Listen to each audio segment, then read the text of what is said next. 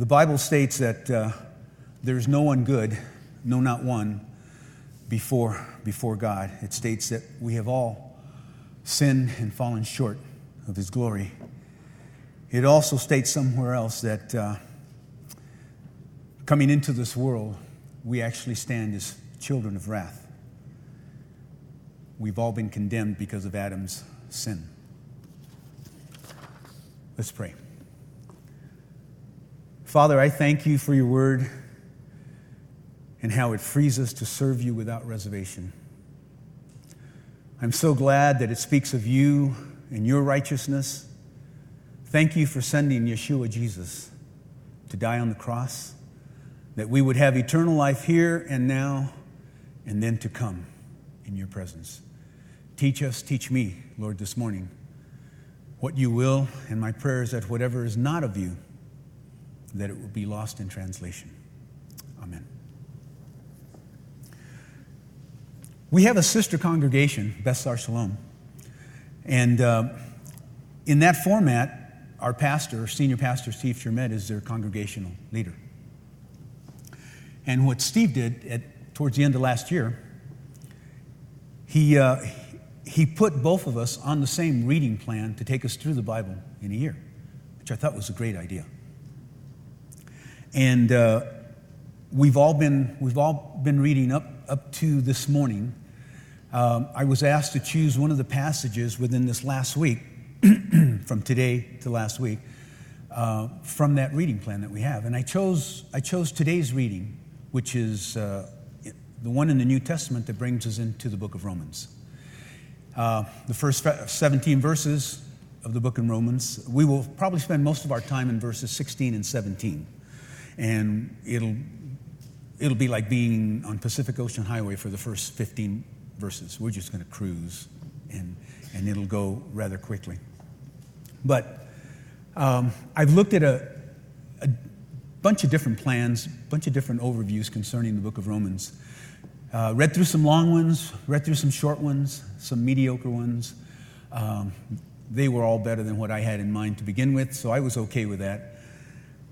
But I picked a short, short version, and I believe it has plenty of information for us for this morning.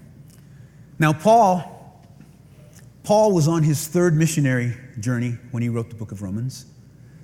He was in the city of Corinth, and in chapter 15, he tells the Romans that, uh, or he tells us how he'd been planning to visit the Romans for quite a long time, but God had redirected his routes. He sent him into Macedonia, he sent him into Achaia, Achaia to do other things, um, including uh, pick up some, some contributions that had been set aside to be delivered to Jerusalem for the poor. He had, he had uh, friends in Rome, according to chapter 16. If you haven't read chapter 16 in some time, not only was it a, le- a letter of preparation as he made his way to Rome, but it's a who who, it's a who's who, yeah, a who who. It's a who's who in Paul's life, in his world, he begins to mention people that are family, that are friends, um, and, and he, be, he begins to say things about them, of how he loves them and, and why he prayed to God for them. You know, he was so thankful for them. And if you ever get a chance, today maybe sometime, read through that chapter. The first 16 or 17 verses, he speaks of people that are in his life. In uh, chapter 3, verse 8, and chapter 6, verse 1, he, he begins to answer some of the accusations that were made about him.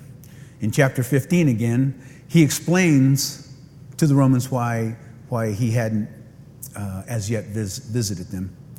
On his way to Spain, he told them that he would uh, make a greater effort to stop by Rome first and then make his way back or make his way to Spain. Everyone that I've, I've read agrees that Paul, in his letter to the Romans, probably gives the grandest presentation of Christian doctrine anywhere in Scripture. In, uh, in Habakkuk 2 4, the statement made by the prophet is that the just shall live by faith. It's been said that Romans is one of the three books that was written to explain that passage. In Romans 1:17, Paul wrote that for in, in it the righteousness of God is revealed from faith to faith, and as it is written, the just shall live by faith. In Galatians 3:11, Paul states, "Clearly no one who relies on the law is justified, but God or before God, because the righteous will live by faith." In Hebrews 10:38, the author of the Hebrews wrote, "But my righteousness one, my righteous one will live by faith, and if he shrinks back, I take no pleasure in him." The basic theme, of course, in Rome is justification. And it means to be declared righteous by God, to live a righteous life before Him. Righteousness is used more than 40 different times, or 40 different times, yeah, in, in the book of Romans. The book easily falls into three separate parts. Chapters 1 through 8, God's righteousness and salvation, Paul writes about. In chapters 9 through 11, he writes of God's righteousness and Israel. In chapters 12 through 16, he speaks of God's righteousness and practical Christian living. Verses 16 and 17 of chapter 1 are probably the key statement for the entire book. The argument in Romans, of course, is that he defends the righteousness of God. Justification is God's gracious act by which he declares the believing sinner righteous in Christ Jesus because of his work on the cross for us. What I'd like to talk about for a few minutes is what happens when we believe. I believe the first thing that happens is justification. The word is probably better understood if, if you take it as the event that takes place in our lives when God declares us not guilty. Once, once the event takes place, he begins sanctification. And I better understand that by calling it the process. The event happens, he justifies us, and then he begins the process of the new believer, and he begins to impart his righteousness. He begins to build the holy character, and he begins to make us into the image of his Son, Jesus Christ. It's been written that a righteous standing before God leads to holy life before men. Another, another old sage wrote that we are not saved by works or by faith or faith plus works, but we are saved by a faith that works. This comes out of James 2:14 through 26. James' conclusion on that is that um, for the body without the spirit is dead, so faith without works is dead also. Now, so much for the overview. On our way to verses 16 and 17, there's so much in, in, those, uh, in those starting 15 verses that Paul writes about. There are many little nuggets there that I don't want to leave out. We'll go quickly, but we'll hit on each one. Verse 1 Paul gives us his credentials. And at this point, I, I realize that I'm probably pointing out the obvious. Many of you have gone through this, but bear with me. He calls himself a slave of Messiah Yeshua, of Jesus Christ.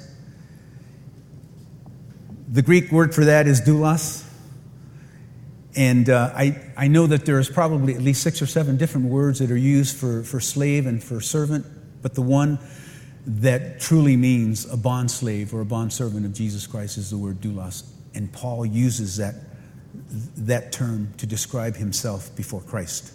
His favorite title for Messiah or for, for Christ Jesus is Lord. Capital L, capital O, capital R, capital D. In the Greek, the word is kurios, and it describes someone who has undisputed possession of a person or a thing. He is a master, he is owner. He is absolute master and absolute owner of that person or thing. The opposite of that, of course, would be doulos, would be slave. And Paul thought, himself, thought of himself of a slave to Christ Jesus, his master, his Lord. He knew that that Christ loved him, that he gave his life for him. And therefore, Paul was sure of one thing that he no longer belonged to himself, but entirely to Christ Jesus. In verse 2, we see that, that the news of Christ, the gospel, was prophetical. It's found in the Torah in the Old Testament. In verse 3, Christ Jesus was born of the seed of David according to the flesh. In verse 4, Paul declares that the Son of God was because he was raised with power according to the Spirit of holiness through the resurrection, proved him to be the Son of God. In verses 5 through 6, Paul received grace, he received, he received his apostleship, and along with that, he received his marching orders. He was given the faith and the obedience to take the message to all the nations in Christ's name. In verse 7, he begins his salutation. Grace and shalom. He greets, he greets them. Interesting, interestingly enough, as you as you read through all the epistles, pardon me, as you read through all the epistles that Paul wrote, in his salutations, he always begins with grace and peace. Every single one, it never fails. Um, in 1st and 2nd Timothy, he adds to the mix mercy. He says, Grace and shalom from God our Father, and then he adds mercy to that mix. And it's something that, that must have, uh, uh, must have stuck with the, other, with the other apostles. Peter, in his two epistles, 1st and 2nd Peter, also uses grace and shalom to his people. Grace and peace. He, uh, he begins to pray for those that he already knew. He prays for those that he hadn't even met yet. It's been written that it is ever our privilege and our duty to bear our loved ones and our fellow believers in Christ, bringing them to the throne of grace. How important prayer is in our, in our life. There was an old sage, Gregory of Nyssa, that wrote, wrote this little poem concerning prayer. He wrote that the effect of prayer is union with God, and if someone is with God, he is separated from the enemy. Through prayer, we guard our chastity, we control our tempers, and we rid ourselves of vanity. It makes us forget injuries, we overcome envy, defeats injustice, and it makes amends for sin. Through prayer, we obtain physical well being we receive a happy home, a strong, well ordered society. Prayer is the seal of virginity and pledge of faithfulness in marriage. It shields the traveler, it protects the sleeper, and it gives courage to those who keep vigil. It will refresh you when you are weary and comfort you when you are sorrowful. Prayer is the delight of the joyful as well as a solace for the afflicted. Prayer is intimacy with God and contemplation of the invisible and prayer is the enjoyment of things present and the substance of things to come. In verse 13, Paul tells us that he was held up in coming to the, the Romans.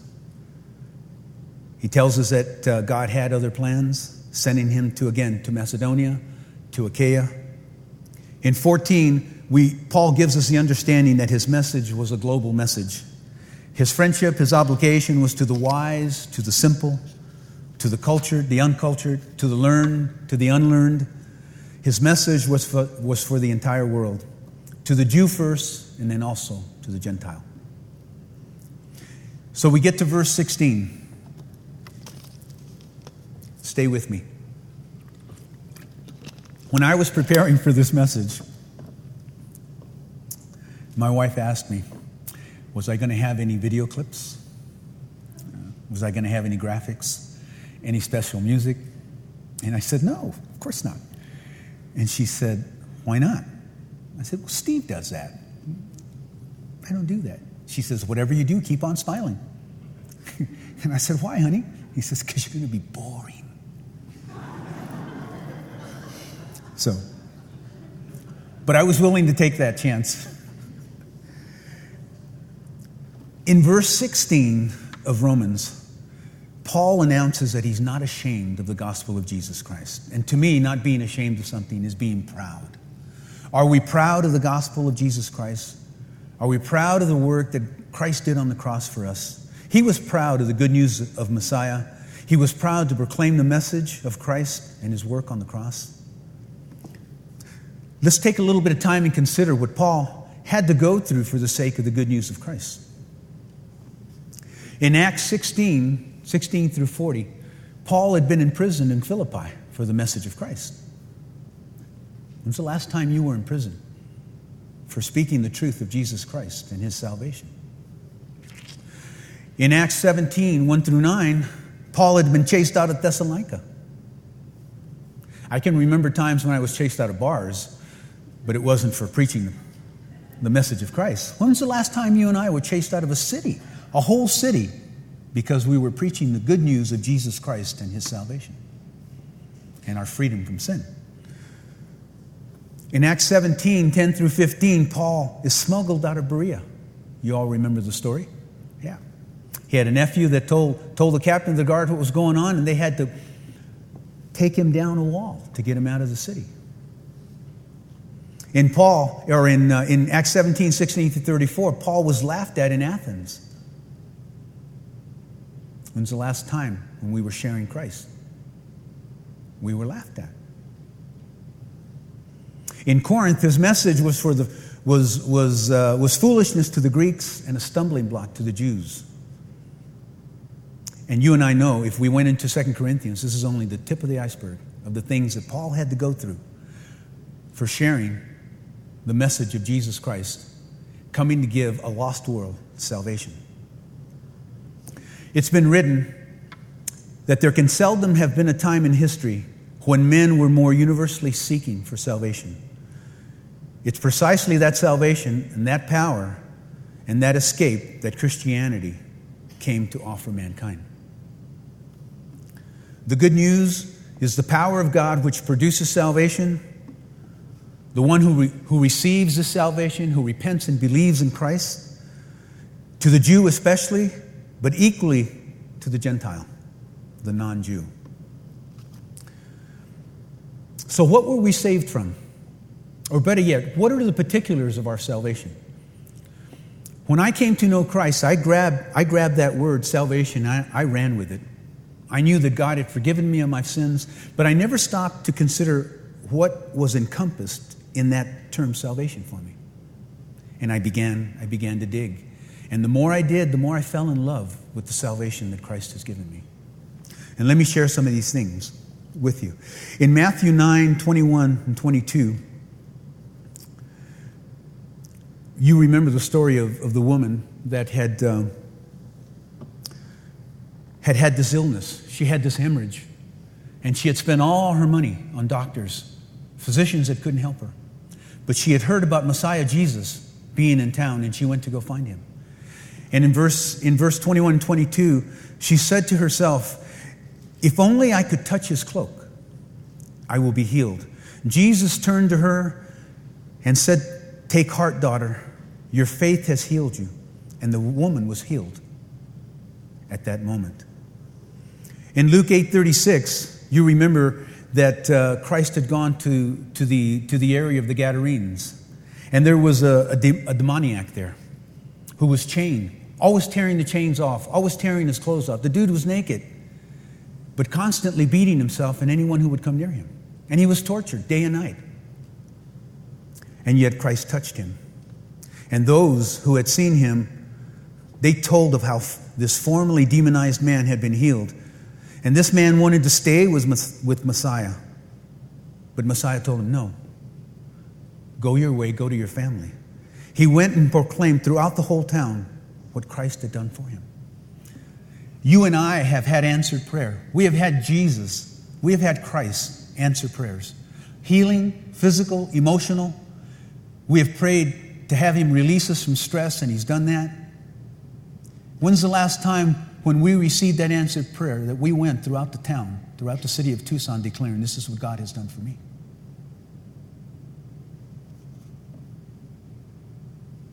Just a thought. As we speak about healing, we know that this, this salvation from healing is not a completely otherworldly type of healing. We have, folks, we have believers today that are, that are still tortured by, by illness, still in hospitals. But God's aim is to rescue the body for the here and now to give Him glory, no matter what it goes through, and the soul for the eternity that is to come, and we will continue to give Him glory there. In Matthew 8 25 and 27, we see that the, uh, the disciples had gotten into a boat on the Sea of Galilee, And as they set out, the winds began to be contrary. For those of you that have experienced hurricanes and typhoons, you know what just a touch of the winds being contrary are, especially being, being on a boat, small or large. And uh, they started to get, they started to panic. And so they wake the Savior up because he's sleeping. He's calmly sleeping. And they let him know, Master, help us. We're about to die. And he turns to them and he says, Why are you so cowardly, you people of little faith? And then he got up and he rebuked the winds and the sea, and it was dead calm. And the men were amazed and said, What sort of person is this that even the winds and the sea obey him? You see, God gives us a salvation from danger. Now, it isn't, it isn't that He gives us a life free of danger and perils. We still go through our issues in the tissues, and we still have things that happen in life to us. But knowing that God has given us, given us this salvation, it gives us a security of soul that no matter what is happening, see, we belong to Him. There's a gentleman by the name of Rupert Brooke in the beginning days of World War I a believer who wrote this as, as he prepared to go into, into war. He said, Safe shall be my going, secretly armed against all death's in, endeavor. Safe though all safety's lost, safe where men may fall. And if these poor limbs die, safest of all. Robert Browning wrote, If I stoop into a darkness or, or into a dark, tremendous sea of cloud, it is but for a time I press God's lamp close to my breast. Its splendor, sooner or late, will pierce the gloom, and I shall emerge one day. That's the security that, that God gives us in salvation. In uh, Acts 2:40, we are told that we receive a salvation from a perverse generation. In many, in many other words, he testified and exhorted them, saying, Be saved from this perverse generation that still holds true today. In Matthew 18 11, for the Son of Man has come to save that which was lost. We are given a salvation from lostness. Those of us that have received this salvation, we're no longer lost. In Matthew 121, it was stated about Mary, and she will bring forth a son and she will call his name Jesus, and he will save his people from their sins. See, we have been given a salvation that saves us from our sins. In Romans 5 6 through 11, for when we were still without strength, in our weakest moments, in due time Christ died for the ungodly. For scarcely for a righteous man will one die, yet perhaps for a good man someone would even dare to die. But God demonstrates his love, his own love towards us, in that while we were still sinners, Christ died for us. And much more than that, having now been justified by his blood, we shall be saved from wrath through him. For if when we were his enemies, we were reconciled to God through the death of his Son, much more, having been reconciled, we shall be saved by his life. And not only that, but we will also rejoice in God through our Lord Jesus Christ, through whom we have now received reconciliation. We have the salvation from the wrath of God. You see, Christ took our place on the cross. That's our rightful place. We are born into this world in Adam's sin, and our rightful place is that once, once we are born, place ourselves on the cross because we're condemned.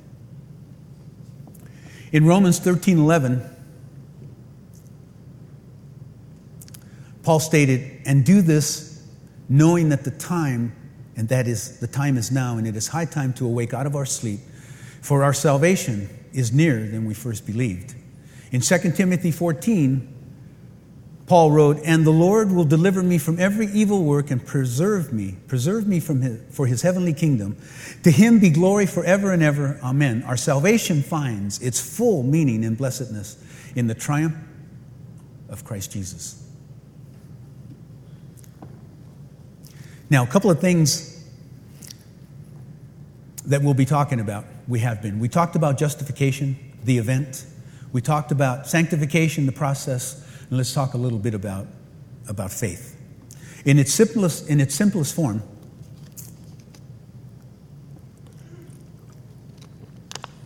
in its simplest form, it means loyalty, it means steadfastness, and it means to endure. In 2 Thessalonians 1 4, Paul wrote, so that we are so that we ourselves boast of you among the congregations of God for your patience, for your faith, and in all your persecutions and tribulations that you endured. They were patient, they endured tribulation and persecutions, and they were faithful. Faith also means conviction, the conviction that something is true. Faith is the, is the assent that the Christian message is, is true and that we believe in the resurrection of Christ. 1 Corinthians 15 17. If Messiah is not risen, then your faith is futile or futile. You are still in your sins. But our faith is a conviction that what has happened is true, and we are no longer troubled by our, by our sins that will keep us from God's glory in heaven. Faith also means religion, the Christian religion, um, Judaism, you name it. Faith is, is that the term faith is used in that way. Uh, we tell ourselves, each other, as brothers and sisters, are you in the faith? Are you in Christ? Are you in Jesus? Are you keeping the faith? We use that, that word just like that too, don't we? Practically speaking, though, we can look at faith as our indestructible hope. Paul wrote in 2 Corinthians 5 5 through 8, he says, Now he who has prepared us for this very thing is God, who also has given us the Spirit as a guarantee. So we are always confident, knowing that while we are at home in the body, we are absent from the Lord, for we walk by faith and not by sight. We are confident, yes, well pleased rather, to be absent from the body and to be present with the Lord. So I believe that faith, as Paul uses it in most times in his, in his epistles, means total acceptance and absolute trust. That means you and I are betting, betting our lives that there is a God. It means being utterly sure that Christ Jesus and what he said, and we're betting all time and eternity on that assurance. Robert Louis Stevenson wrote, I believe in God. If I woke up in hell, I would still believe in him. That's definite assurance. Faith begins, for me, faith begins when a person is at least willing to hear the message of Christ Jesus. And then that person hears and then agrees that they have heard the truth. That's sort of the mental assent. I've heard the truth, and now I agree that I've heard the truth. Too many have heard the truth and know very well that it's true. But they don't, but they don't change their actions to meet the knowledge that they have received. And thirdly, once we have received the truth, we believe that truth, we find ourselves coming into total surrender. The person hears the message of Christ in full fledged faith agrees that it's true, and they cast themselves upon it in a life of total surrender and obedience.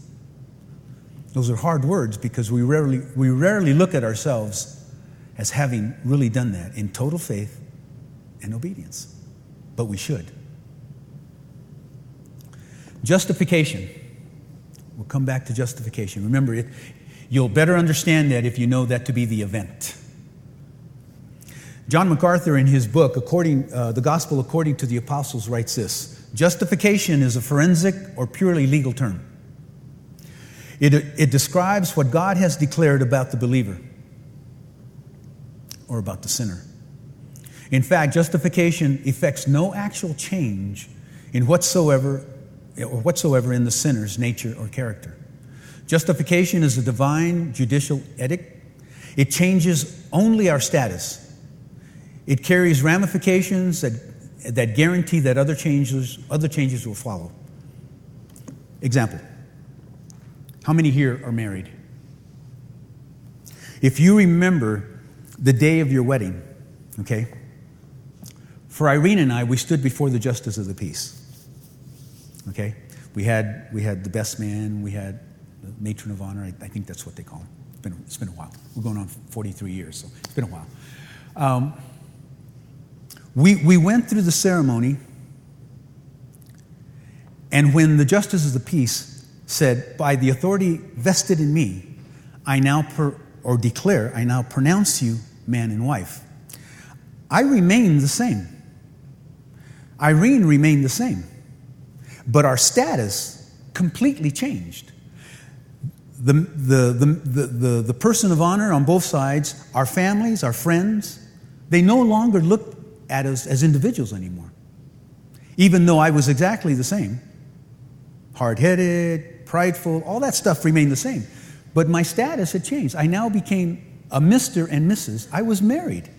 The IRS no longer looked at me the same. Social Security did not look at me the same. The law changed its view on me. The court system, before I left, it's no longer just you. See, that's the event that happens with us in justification. God declares you and me not guilty. He changes your status. We were born condemned, and then He changes that status. No longer condemned, but now you're not guilty. Another example our court system. When somebody, when somebody is going through a trial, up until the day that the judge declares the verdict, he's the accused, right? He's the accused throughout the whole process. When the judge declares the verdict, either guilty or not guilty, the status of that person will change. He remains the sinner that he is, right, at that, at that point, or his character doesn't, doesn't change at all but his status is completely changed. If it's not guilty, that person will walk out of that courthouse completely justified, not guilty, and never have to go back there again unless he commits another crime. But he's free. That's justification. See if I can find my place, huh? In biblical terms, justification is a divine verdict God declares you and me, who know Him, not guilty, fully righteous, not part righteous, but you have full righteousness in Christ. It is the reversal of God's attitude toward the sinner. This is what we looked like before. As a sinner, we were born condemned. Romans 3 22 and 23. And it is by righteousness that comes, it is a righteousness that comes from God through the faithfulness of, of Yeshua the Messiah to all who continue trusting, for it makes no difference whether Jew or Gentile, right? Sin, all have sinned and come short of earning God's praise. We come into this world already fallen short.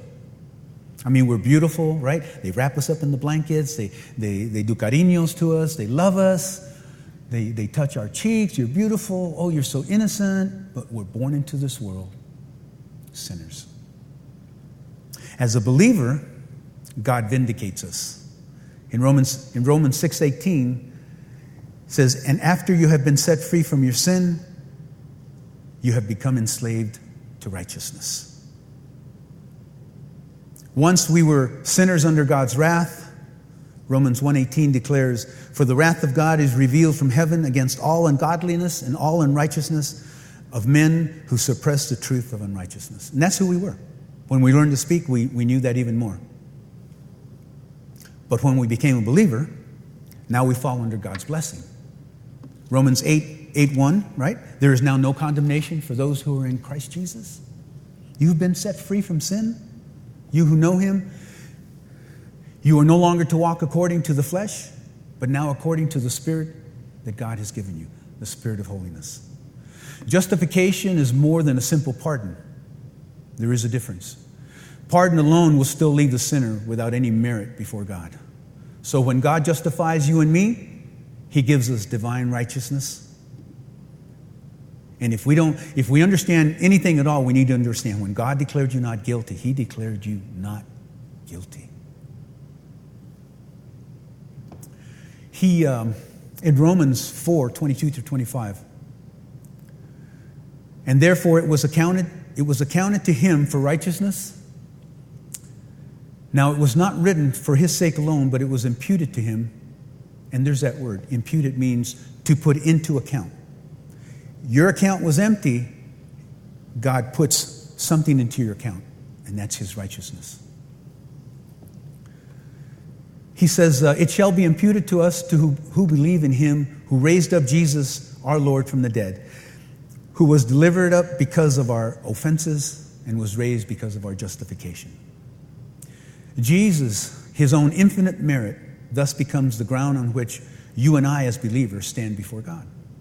Romans 5:19 declares that for as by one man's disobedience many were made sinners, so also by one man's obedience many will be made righteous.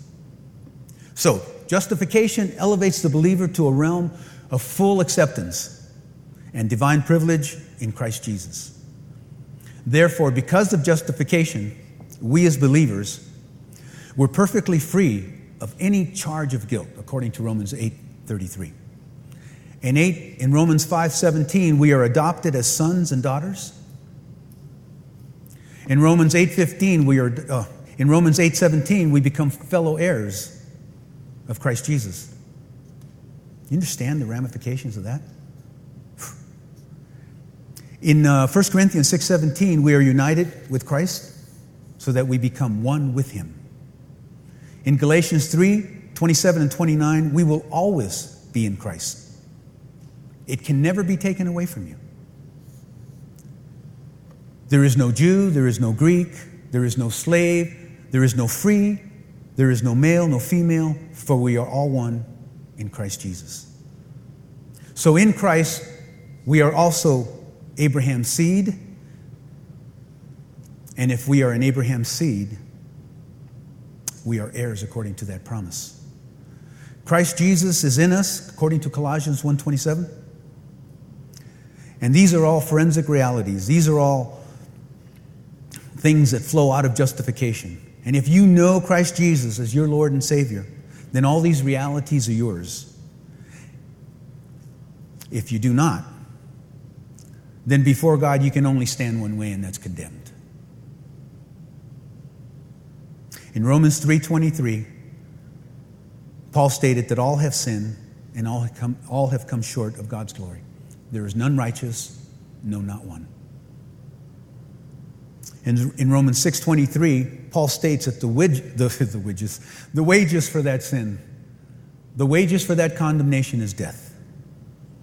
But he says God offers a free gift of eternal life if you turn to Christ Jesus.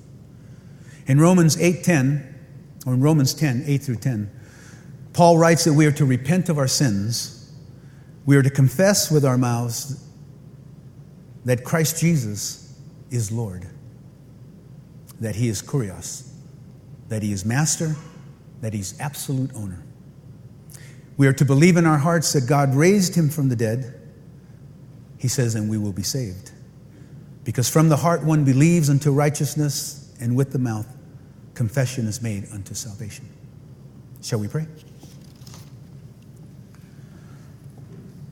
Father, I thank you for your love and how well you know us.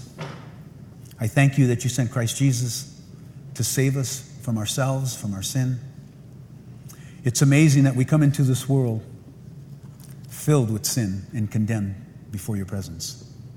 And what's really amazing is that you sent Christ to die for us on the cross. He shed his blood for all that are here. And all we have to do is turn to you.